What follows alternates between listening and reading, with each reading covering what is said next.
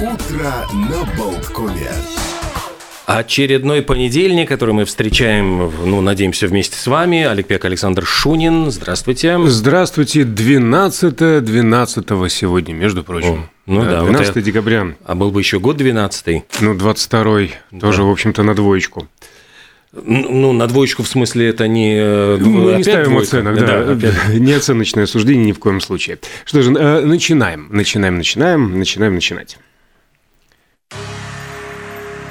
Мы живем рядом, но хорошо ли мы знаем друг друга?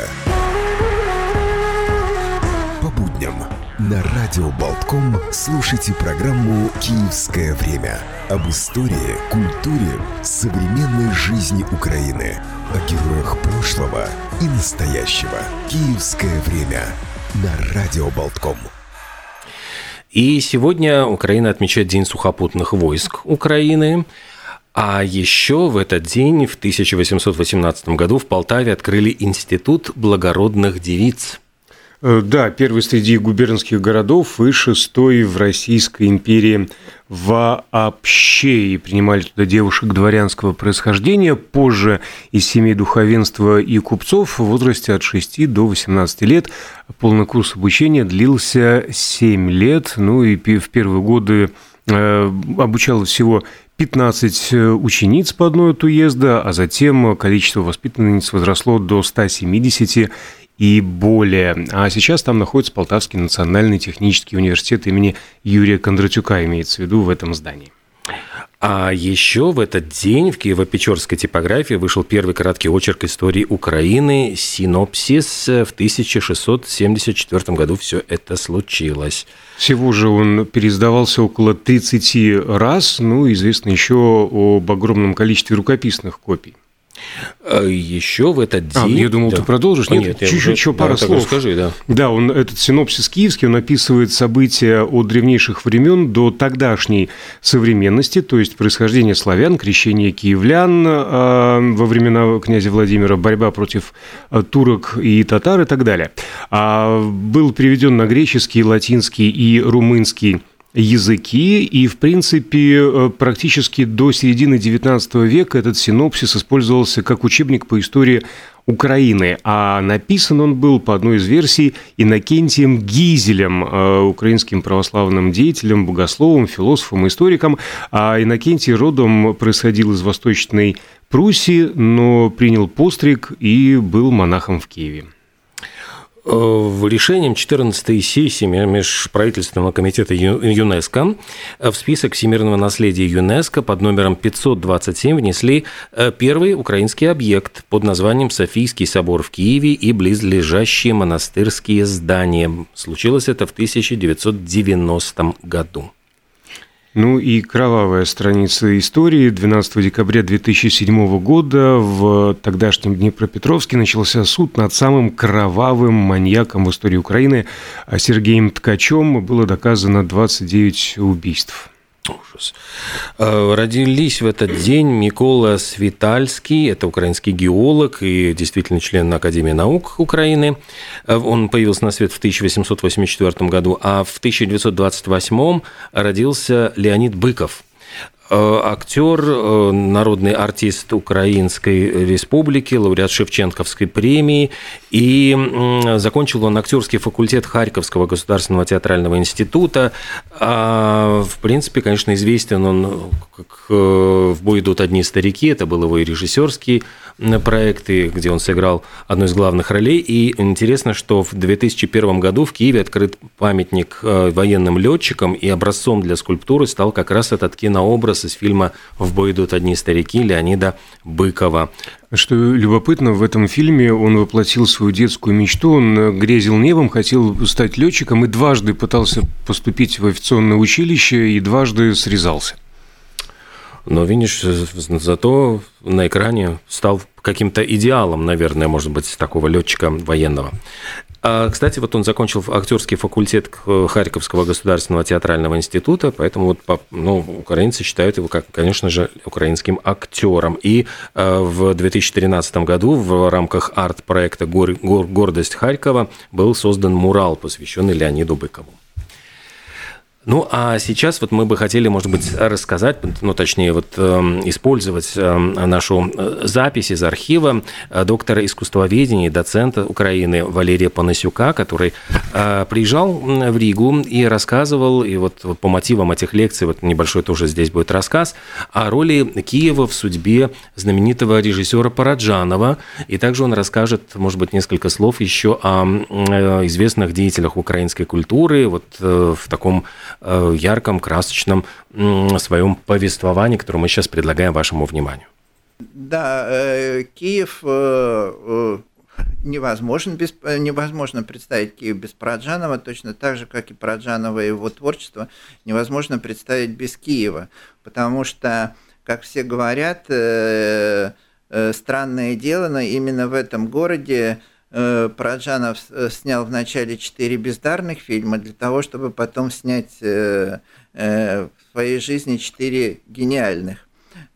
После всемирной славы «Тени забытых предков» Параджанов обратился к творчеству Михаила Коцюбинского, выдающегося украинского писателя – кстати, именно по его повести были созданы «Тени забытых предков», он обратился к очень темному, странному э, сочинению, находящемуся на э, грани ин, э, импрессионизма и символизма, и имеет оно название интермеца.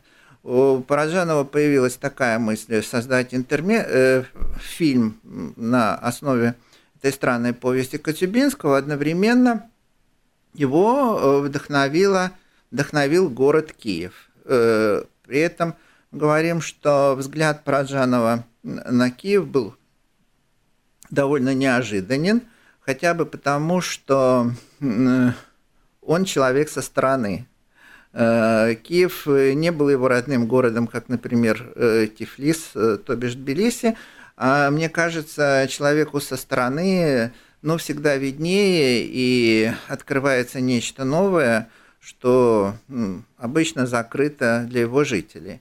Поэтому он э, решил снять очень странное кино про, э, про Киев, привлек к созданию сценария э, выдающегося украинского писателя Павла Загребельного.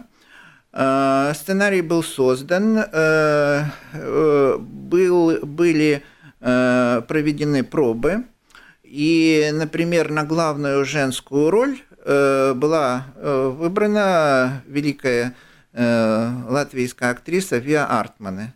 Именно она тогда оказалась э, на, на студии Довженко в Киеве, и э, вместе с ней был снят материал 15-минутный, который, собственно, должен был быть показан руководству студии.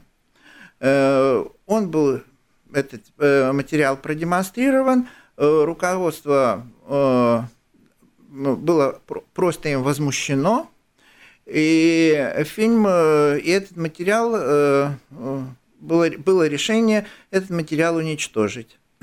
Спас его выдающийся советский оператор Антипенко, который вместе с Параджановым работал над этим фильмом.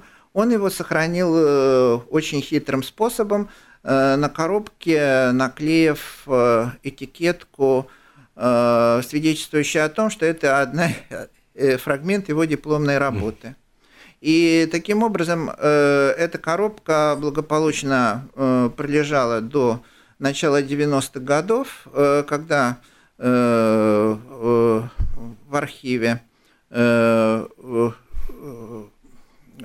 просматривали, составляли, составляли новый каталог – обнаруживалось, что название не соответствует э, содержанию. Э, каким-то образом э, этот сохранившийся рабочий материал оказался в Соединенных Штатах Америки, и вот недавно то, что называется, вышел в, широкий, к широким массам в, в культурный обиход – но, к большому сожалению, раскрашенный. А он был черно-белый? Он был черно-белый. Кстати, э, э, Праджанов пытался э, после теней, которые просто вопиющие по цвету, создать кино в черно-белом режиме. которое ну, должно было создавать определенные и, и визуальные, и смысловые эффекты. Кино очень сложное, должно было быть очень сложным и по видеоряду, и по своему замыслу, потому что там э, монтировалось несколько временных планов. Это э, план современный, это 60-е годы, и э, годы Второй мировой войны. Они переходили друг друга, и создавалась некая такая сюрреалистическая картина смещенного времени и смещенного пространства. Тем более, что здесь устанавливались очень сложные Э, культурные ассоциации. Э, например, Параджанов очень любил э, Киевский музей западноевропейского и восточного искусства, в котором было несколько замечательных работ мастеров испанской школы, в том числе знаменитая инфанта Маргарита Веласкеса и натюрморты Сюрбарана. Именно они должны были стать полноценными Э, героями этой картины. Э, при этом э, музейное пространство, охраняемое, котором есть, в котором регламентируется поведение, должно было ожить. Ну, например, там стоял старинный испанский сундук, сундук скамья, и в какой-то момент этот сундук, вот крышка должна была открываться, туда должны были ставить бутылки с молоком. Или же, например, э, в музей входили, входила рота солдат. Э, при этом э, предполагался очень развернутый кадр, когда они садились на скамейки вестибюля, снимали сапоги и босиком на пуантах шли к инфанте Маргарите. То есть это должно было быть такое ритуальное мистическое э, шествие, э, которое э, завершалось салютом в честь победы. При этом этот великолепный разноцветный салют должен был отражаться в стекле инфанты Маргариты. Поразительно. То есть это все вот, ну это, это были задумки именно вот этого. Это, да, это существует сценарий, он опубликован в Украине, разумеется, на украинском языке, поэтому, возможно, э, он недоступен, хотя, кажется, в начале 90-х он был переведен э, и напечатан в э, специальных кинематографических журналах, если не ошибаюсь, или искусство кино, или киносценария. Угу. А что возмутило вот в этом 15-минутном э, фрагменте цензоров, что они отказались, отказали Параджанову? Вот для меня это тоже вопрос закрытый. Это, э, я так полагаю, что возмутило то, что они не поняли, о чем, собственно, речь. Э, потому что Параджанов, начиная вот из задуманного интермеца и двигаясь дальше к и двигаясь дальше к киевским фрескам, уходил от того, что принято называть э, причинно-следственным нарративом, то есть э, рассказыванием всем внятной истории. Э, и в этом этот фильм должен был превратиться ну, в некий действительно фрагмент фресок. Тех фресок, которые, например, он видел, мог видеть в Софии Киевской, когда Э, вся эта роскошь интерьера заполнена определенными модулями. И эти э, и фильм, собственно, состоял из этих э, модулей, завершенных визуальных в первую очередь историй, не сюжетных, которые, между которыми были очень сложные, устанавливались сложные художественные, метафорические связи. Например, э, всех возмущало э, и в сценарии тоже, правда, она не сохранилась э, в, в этом рабочем материале, сцена, когда Виа Артман должна была снимать подвенечную фату, резать ее ножницами и образовавшимися лентами заклеивать окна крест-накрест, сохраняет окна от возможной ударной волны. Э, точно так же э, возмущала некая откровенность э, обращения э, тех отношений, которые устанавливались между главными персонажами, например, э, мужчиной-грузчиком и женщиной-искусствоведом. Э, точно так же, ну и наверняка вызвало возмущение э, проход, э, ритуальный проход на пуантах советских солдат. Ну да. Но это только наши предположения. В действительности, знаете, как говорили, что такое социалистический реализм? Наверняка вы учили в школе, угу. догадывались или во всяком случае вам внушали, что это за странный метод. Так ходила в ту пору в филологической студенческой среде такая шутка, что социалистический реализм – это Э, создание произведений в доступной для начальства форме. Так вот, мне кажется, что форма была столь изощренной и изысканной, э, что действительно она могла вызвать э, полное непонимание и, соответственно, начальственное раздражение. Но, но не только это да. посмотреть, мне бы э, хотелось приоткрыть некоторые тайны. Э, Параджанов э, при осознании всего величия э, его как художника, э, к счастью или к большому, по-моему, к большому сожалению, затмевает э, своих украинских современников. И мне бы хотелось рассказать о, невед... о неведомом миру гении, э, э, ну, автором, об авторе точно одного шедевра, это э, великом кинорежиссере Леониде Осыке, младшем современнике Параджанова, который которому удалось создать черно-белое кино, ну, необыкновенное, выразительное по видеоряду и глубине. И о Э, всем хорошо известном Врубеле, след которого значителен в Киеве, и э, э, часть архива которого киевского до сей поры хранится в Киеве. И будет, например, рассказ о неведомом тоже миру украинском гении, великом украинском писателе Валерьяне Педмогильном который создал первый урбанистический роман в украинской литературе «Мисто». И интересно сравнить, э, например, э, «Белую гвардию», где Киев, э, описан Киев и пишется с прописной буквой, и взгляд на Киев глазами украинского автора Валерьяна Педмогильного.